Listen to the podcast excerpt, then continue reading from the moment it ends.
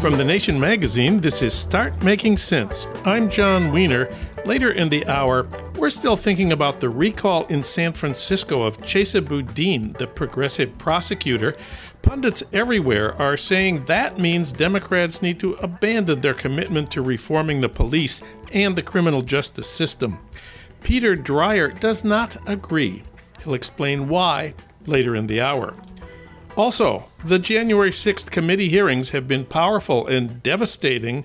John Nichols will comment in a minute. At Parker, our purpose is simple. We want to make the world a better place by working more efficiently, by using more sustainable practices, by developing better technologies. We keep moving forward. With each new idea, innovation, and partnership, we're one step closer to fulfilling our purpose every single day. To find out more, visit parker.com/purpose. Parker, engineering your success. What's the easiest choice you can make? Window instead of middle seat? Picking a vendor who sends a great gift basket? Outsourcing business tasks you hate? What about selling with Shopify? Whether you're selling a little or a lot, Shopify helps you do your thing, however you cha-ching. Shopify is the global commerce platform that helps you sell at every stage of your business. From the launch your online shop stage to the first real life store stage, all the way to the did we just hit a million orders stage. Shopify's there to help you grow. Whether you're selling scented soap or offering outdoor outfits, Shopify helps you sell. Wherever and whatever you're selling, Shopify's got you covered. Sign up for a $1 per month trial period at shopify.com slash try. Go to shopify.com slash try now to grow your business, no matter what stage you're in. Shopify.com slash try. The January 6th hearings have been powerful and pretty overwhelming in showing that Trump knew he had lost and that he himself was directly responsible for the violent insurrection on January 6th, seeking to overturn the election. For comment on the first two hearings, we turn to John Nichols. Of course, he's the nation's national affairs correspondent. John, welcome back. Pleasure to be with you, John. Well, I didn't expect the hearing to be so devastating. What about you? Oh, I think they're better than I expected. They have finally figured out something that Democrats are, are very bad at usually, and that is having a coherent narrative. These hearings started with a point uh, that is, that there was an attempted coup, and Donald Trump was at the center of it. And it said there's a series of uh, pieces of evidence that will confirm this, and they appear to be following through on that very effectively. The striking thing about day two on Monday, which was on the origins of the big lie, was that all of the testimony came from Republicans. These were his campaign advisors. These were this was his inner circle. They had all told him repeatedly and emphatically that he had lost the election, starting when he wanted to declare uh, victory on election night his whole crew abandoned him with a couple of exceptions. Even if Ivanka was telling him he shouldn't go out and declare victory. They're all Republicans. I think that's exactly right. These are the people that he hired or accepted as his inner circle. They're not necessarily uh, the people that he trusted. Donald Trump is, above all, a businessman and he's not a politician. And so he didn't have an inner circle of ideological allies. And he had a group of people that he basically hired in uh, to do particular jobs. Now, some of them were family members, but uh, you know, even if you look at the Trump organization, even family members tended to have hired in responsibilities. Yeah. At the end of the day, everything about Trump has always been about Trump. It's about his gut instincts. And so you had all these people who I think were giving him you know, essentially the right information for two reasons. First off, they were saying, you know, this is reality and, you know, welcome to it. And here are some ways to deal with it that will maintain your own dignity, maintain, you know, your potential political viability, things like that. And then secondly, I think they were watching out for their own future. Excellent. Right?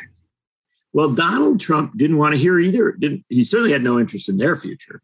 Um, and he didn't want to really hear what they were saying, not because he's delusional, as some people say. I think that's an absurdity. No, Donald Trump, again, he's a businessman. He was looking for somebody who would tell him what he wanted to hear so he could go forward and do, do what he wanted to do. And luckily, there was an inebriated Rudy Giuliani on hand to to take care of that task. And among the forces committed to uh, reality was was Fox News. That you know Trump's favorite information about the world, Fox News. We all remember this moment when they reminded us about when Fox News called Arizona for Biden. And this meant basically there was no way that Trump could put together enough electoral votes to be reelected. And Trump considered this treason. Uh, what do you think was going on at Fox News that night? Oh, I can tell you exactly what's going on. Fox News has an internal battle that's as significant as the internal battles within the Republican and Democratic parties. And it is a battle between a group of ideologues who are willing to bend reality any way they can to advance their agenda, and a group of people who are there because it's a good paycheck. And uh, they actually, well, maybe not in a operating in traditional news sense in every way, want to do a good job. You know, they want to they want to beat the other guys. Yeah. And the other guys here are not the Democrats. The other guys are CNN and MSNBC. Absolutely. Well, and, ABC, NBC, CBS, right? Yeah. It's it's it's the rest of the media. And the center of that, you know, do a reasonably good job, beat the other guys. Camp at Fox has always been um, the election forecast operation, and uh, they're very good by all accounts. They're, they're they've historically been good. Uh, Trump's reaction to this was those damn Fox people. They let me down they didn't do what what they're supposed to do. They aren't part of the corporation in the right way. Yeah. Um, and that then drove this huge rift uh, on election night. And if you know anything about election nights, you've got all your staff, all your aides, everybody around, um, and you do have to make instantaneous decisions. Election night 2000, back when Bush was running against Gore, Karl Rove made a series of instantaneous decisions that made George Bush president. They uh, hired up all the lawyers in Florida. They got on message in a whole bunch of ways. They decided they're going to send James Baker in. These were instantaneous decisions, which all ended up benefiting Bush tremendously, even though he actually lost Florida and lost the election. What happened in the White House on election night 2020 um, was that they had a division. They didn't have a Karl Rove that they turned to. Uh, it was Donald Trump who was in charge. Donald Trump doesn't know about politics. He just knows about getting what he wants. And so suddenly his entire operation is cut off from him and he's got to build a new operation instantaneously. So who does who is that new operation? It is inebriated Rudy Giuliani and Steve Bannon. And so out of that comes not a, a rational strategy for how to deal with, you know, some close results and recounts, potential stuff like that, but a strategy for overturning the election results what we got from the Monday hearing of the January 6th committee was insight into that. And that was, it's actually, I mean, as a something of a historian, I find that I found it actually fascinating and riveting because we were actually inside as the, the whole thing kind of fell apart and then reassembled. And let's talk about the opening hearing. The the most striking new fact for me about the attack on the Capitol was that the Proud Boys who led the assault did not go to the Stop the Steal rally. They did not go hear Trump's speech. They headed straight for the Capitol building and prepared to attack the entrance where the marchers would arrive as soon as Trump concluded and sent them down there. I don't think we knew this before. No, we didn't. We had a documentary filmmaker who told us a whole bunch of information. We knew that when this crowd arrived, they didn't know what they were going to do. And then suddenly there was clarity. They were told they weren't supposed to go beyond a certain line. And then you had people who immediately went beyond that line and went toward the Capitol. And a whole bunch of these folks said, Cool, we're going with them. Well, the folks who decided to go toward the Capitol had clearly done reconnaissance, potentially had people inside who were giving them information. They, they knew where the vulnerable spots were, and they, they led this crowd into the Capitol. And yeah. what becomes highly significant now is the question of why did the Proud Boys know that the crowd would be coming at this certain time, that they would be charged up and, and you know, having been told to fight like hell by their president? And what sort of communication was there between Donald Trump or people associated with Donald Trump and this cadre of sort of frontline folks that were going to kind of breach the Capitol and lead folks in? And the other amazing thing to me was that there were virtually no police there to defend the building. For for any of us who've been to the you know the Black Lives Matter protests or the Occupy Wall Street protests or any of the protests at the national political conventions of the last 20 years, the weak police defense of the Capitol on January 6th is just mind blowing this point was made by Trevor Griffey on, on Twitter. We have been used to facing police lines. You know, you go downtown LA for a Black Lives Matter march, there's hundreds of cops in complete riot gear, helmets, face masks, long batons, what they call non lethal weapons.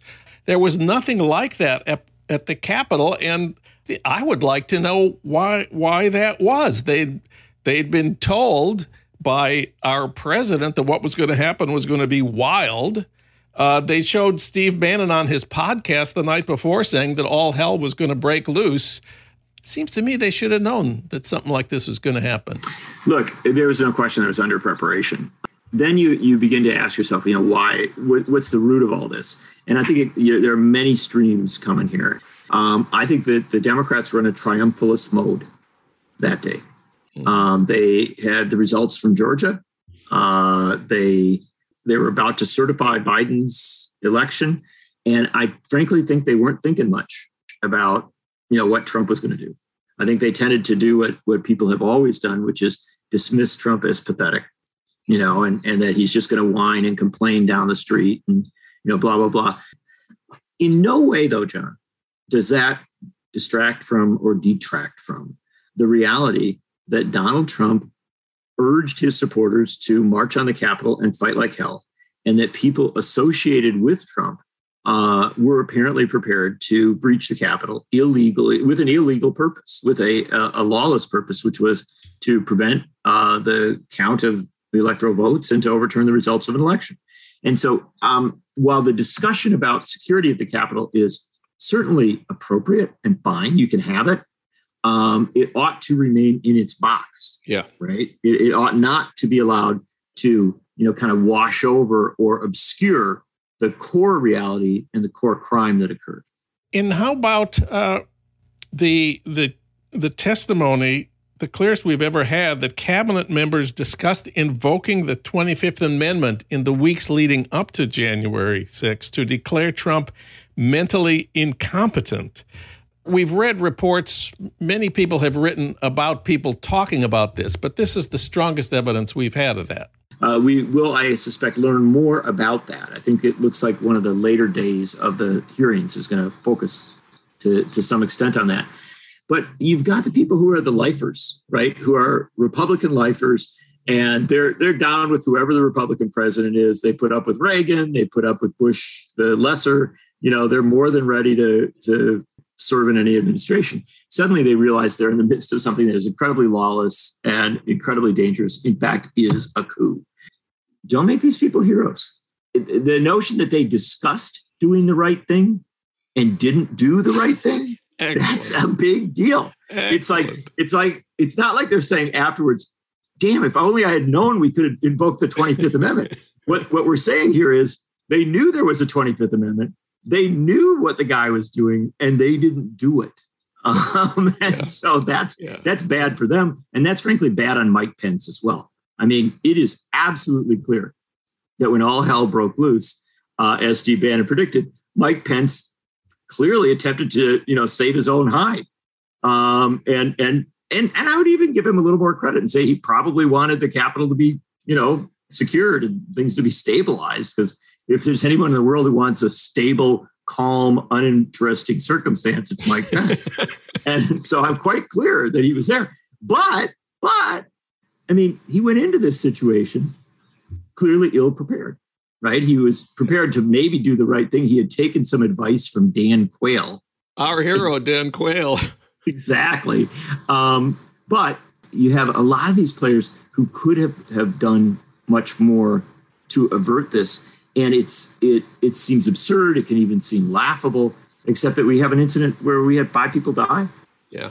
Hundreds of police officers injured. Um, long term, huge, dramatic impacts on the republic, uh, on our sense of security as regards our democracy. And so I, I'm not in a very forgiving mode uh, for the members of the cabinet, uh, or even, frankly, for Mike Pence. You say, don't make these people heroes. What about Liz Cheney? She seems kind of heroic to a lot of us. Yeah, look, I mean, the way she is handling herself on this committee is is good. In fact, uh, in some cases, outstanding. I mean, you have to give her credit for that. She is a very skilled politician. She is, you know, trained from birth to be this individual. Uh, and I might note, as as many listeners of the podcast know, I'm an incredibly loyal Wisconsinite. And Liz Cheney was born in Madison when her dad was a graduate student. Uh, he didn't finish his degree. And so I think that whatever good is within her is obviously rooted in Wisconsin. No question. But she knows she's done politically, at least in the current context. I'm going uh, in short order out to cover out to Wyoming to cover the race. The race uh, is not for two months. Am I right? Isn't not for right? two months, but boy, in talking to people in preparation for going out there, and maybe I'll be proven wrong. I, you know, I'd be very interested. It'd be a great story either way.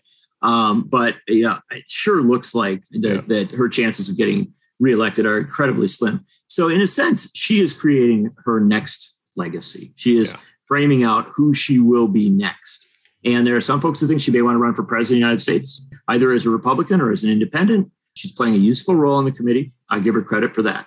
But I am not going to give her credit for much else because she is a an incredibly cruel and harsh right-wing partisan who attacked virtually every member of the squad while she uh, when she was in the Republican leadership, who has never seen a war she didn't like, whose stances on the issues are well to the right of Kevin McCarthy and Elise Stefanik, the woman who replaced her.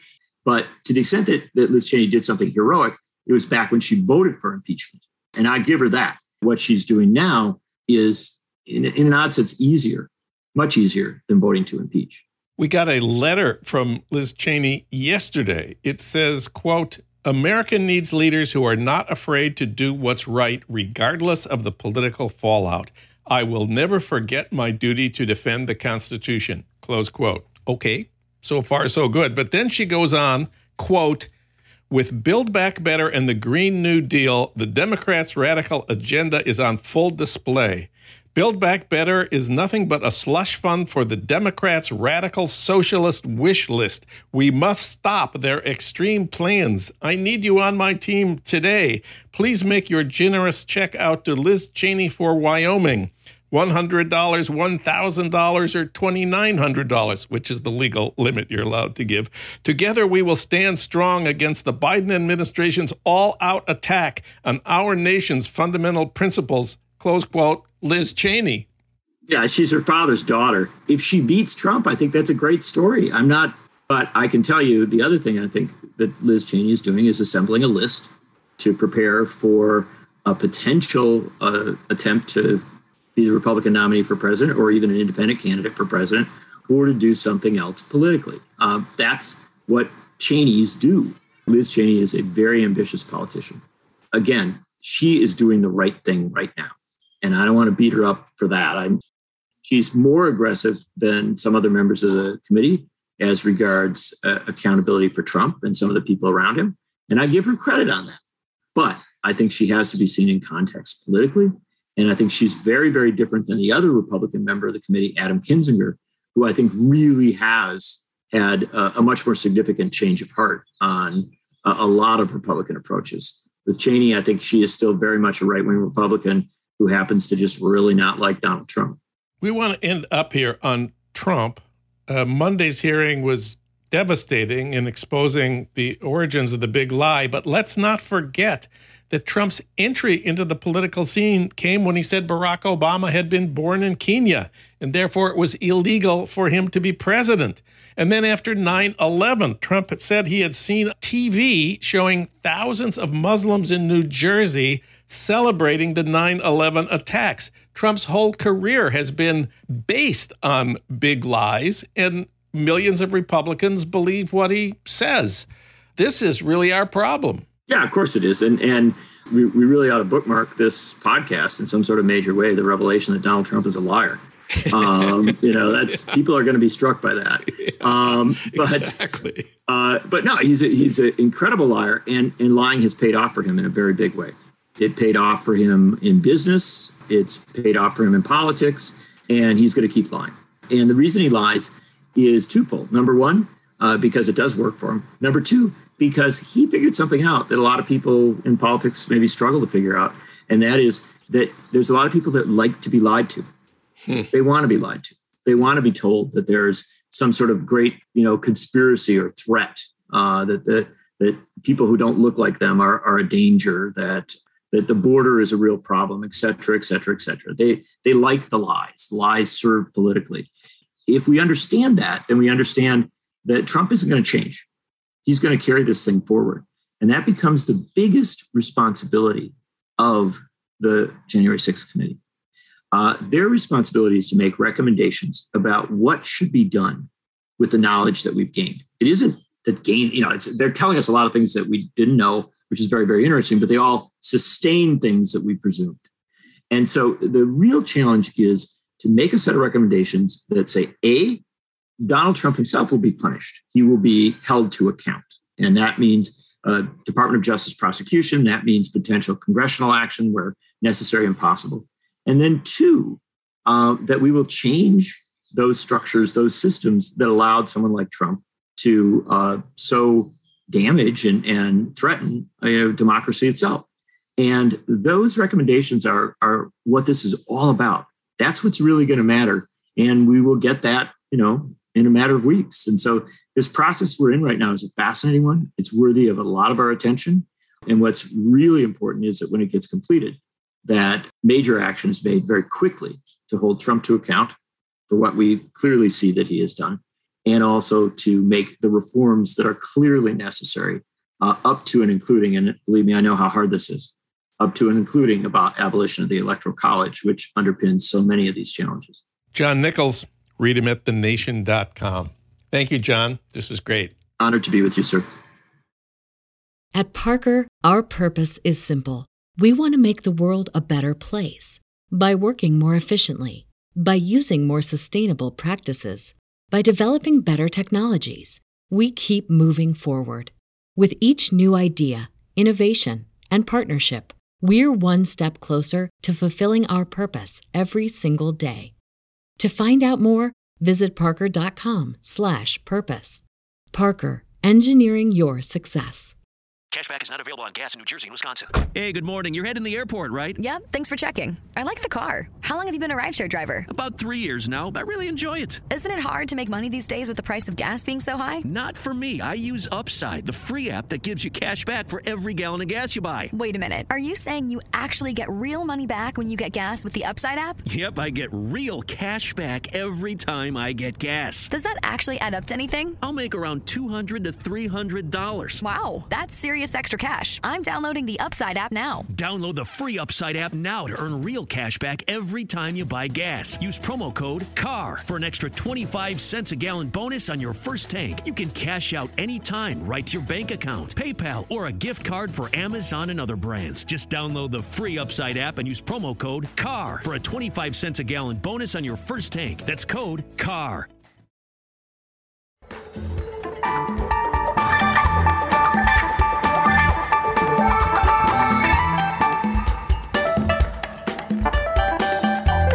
We're still thinking about the recall last week of the progressive DA of San Francisco, Chesa Boudin. The final tally was 55 in favor of the recall, 45 opposed. Pundits everywhere are saying this is a message to Democrats to abandon their efforts to reform police departments and do something about the deep racial iniquities in the criminal justice system. They say San Francisco is telling Democrats it's time for law and order politics and cracking down on the homeless. Peter Dreier doesn't think that's what Democrats should conclude.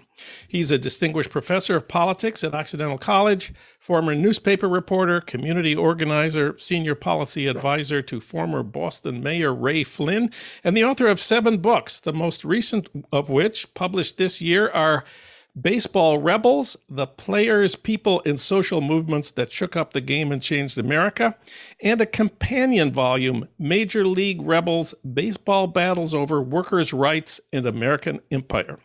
He's also a contributor to The Nation. Peter Dreier, welcome back. Thank you, John. Okay, the district attorney lost a recall battle in San Francisco. Chesa Boudin, committed progressive, terrific person, also a, commi- uh, a contributor to the nation, a guest on this podcast a couple of times.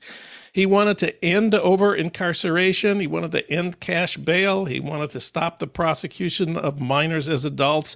And he wanted to start filing homicide charges against city police officers who killed people unjustly. But let's start with how he got elected in the first place two years ago.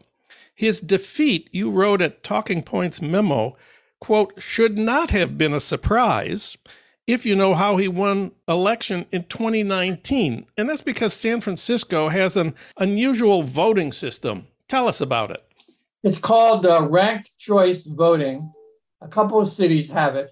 And basically, what happens is you vote for as many candidates as you want and you rank them and the candidate that comes in last of all the ballots, those uh, votes are redistributed to the people that got your second, or then your third, or then your fourth, until somebody gets 50% plus one. And so that's how Chesa Boudin got elected. It's hard to say that he had a real mandate for the progressive agenda that he was pushing.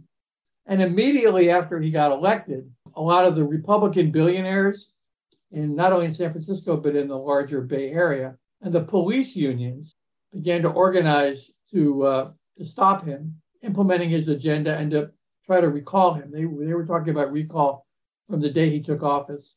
And in addition to that, um, there have been some high profile crimes in San Francisco and clearly a big homeless population.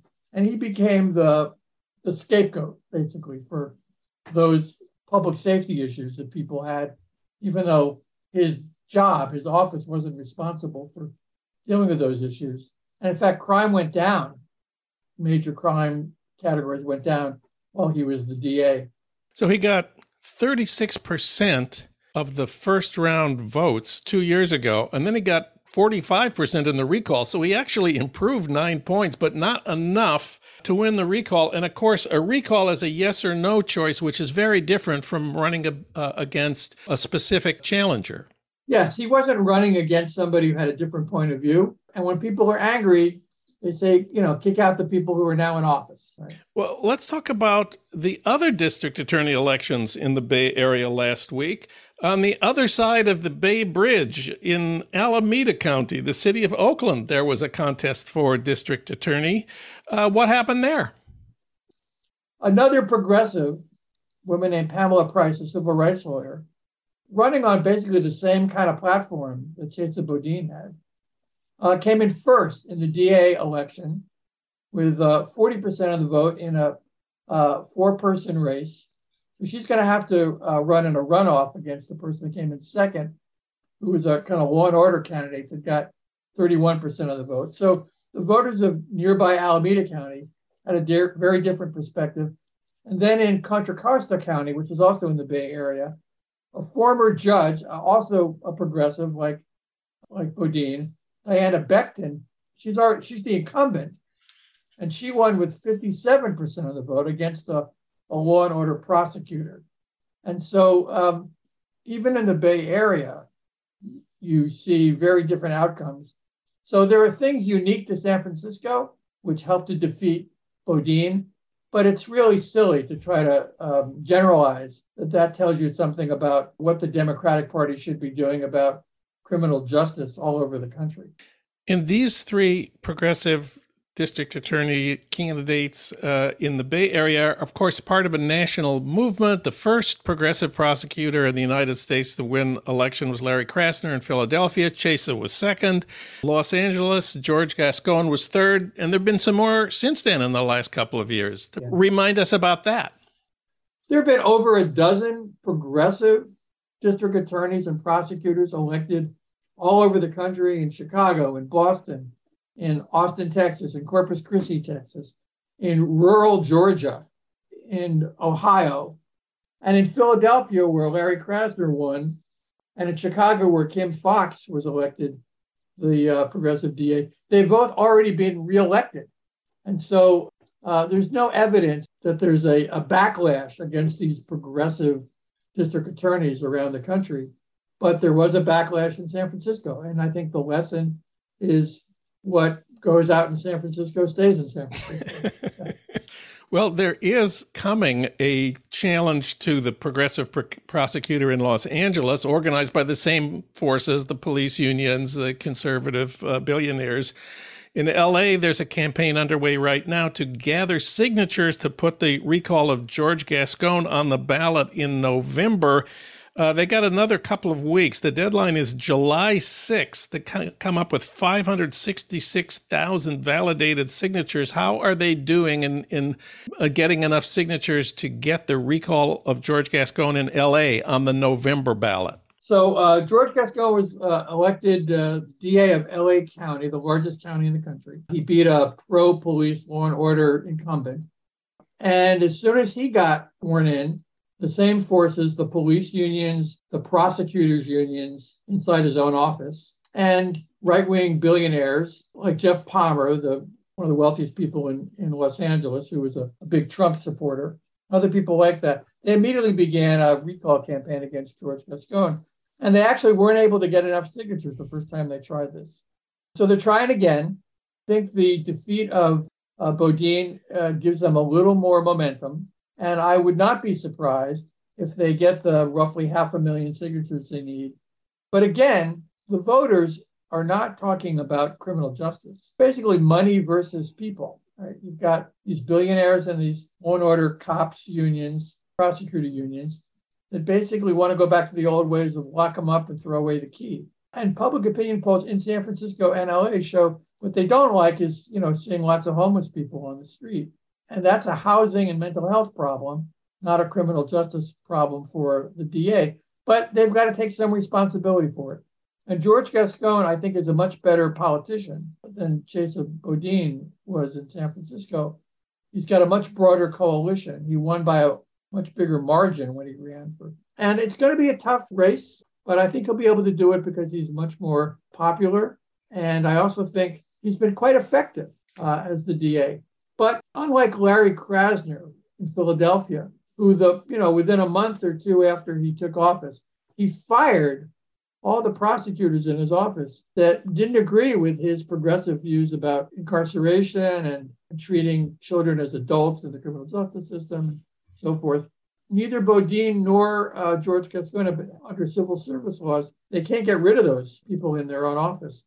And so in LA in particular, and also in San Francisco, the prosecutors are not happy with having a progressive boss, and the police are not happy. And in both cities, the police are telling people on the street they're basically already campaigning against Gascon. They're telling people that that he shouldn't be elected, which is not something that police should be doing. But importantly, they're not investigating a lot of cases. They're basically, I wouldn't call it a strike, but it's a slowdown. Yeah. The cops are not doing their jobs, and then they're blaming Gascon, as they did Boudin, for uh, whatever increases in crime there are. And of course, this all takes place during the pandemic when people were desperate.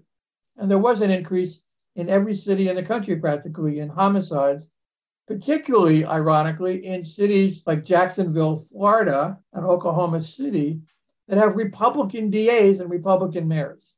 So this is not a Democratic thing. So, homelessness is especially a big problem in California. Lots of homeless people want to be in California because it's not cold in the winter, but that that does impose a tremendous burden on whoever is in office. A lot of people in our cities, Democratic cities, Republican cities, as well as some suburbs, don't like seeing encampments of homeless people, some of them urinating, you know, in public and some of them using drugs. But the crime problem is separate from the homeless problem. Most of the people that commit crimes in LA and San Francisco are not homeless. But this the uh, the recall supporters conflated those two issues, knowing that people don't like this sense of public disorder. And that is something that we need to deal with. And we need to deal with it by building more affordable housing, protecting tenants from eviction, providing more mental health services for people, not sweeping people off the streets and sending them to jail. But the sense of our cities are out of control, whether they're Republican or Democratic cities, is definitely something that right wingers are taking advantage of, just like Richard Nixon did, just like Ronald Reagan did, you know, the law and order candidates. And I think we have to deal with that. And we have to deal with that in LA when it comes to the next uh, mayor, when Rick Caruso, the billionaire mall developer, is basically running on a platform of sweeping the homeless off the streets and throwing them in jail against Karen Bass, who's got a much more compassionate but pragmatic way of looking at it. But so far, uh, Rick Caruso is outspent in the primary. He outspent Karen Bass 11 to 1. Now that they're both in a runoff, Karen Bass will have a lot more money. She'll be able to go toe to toe with Caruso. She'll have a much bigger get out the vote effort because the labor unions will now unite behind her. And uh, I think that Rick Caruso will not win. But the fact that he was able to get 40% of the vote uh, in the primary tells you two things. One, people are concerned about what they see as public disorder. And secondly, if you have enough money, you can practically win almost anything in American politics. But um, I think Karen Bass will be able to meet him uh, with, uh, with equal amount of money in the runoff. So I'm more optimistic than some people are about the mayor's race in LA. Peter Dreier teaches at Occidental College and writes for, among other places, The Nation magazine. Peter, thanks for talking with us today. Thank you.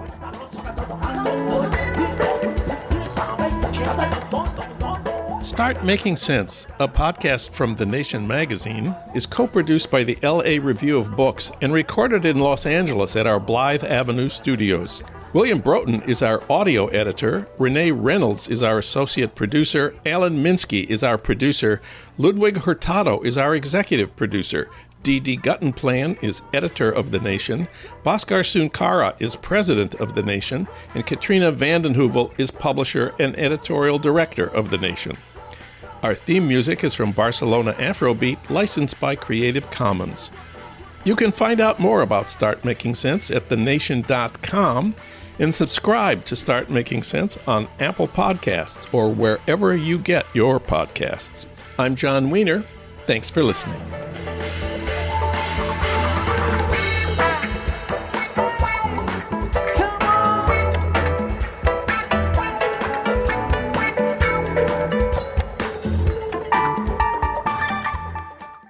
At Parker, our purpose is simple.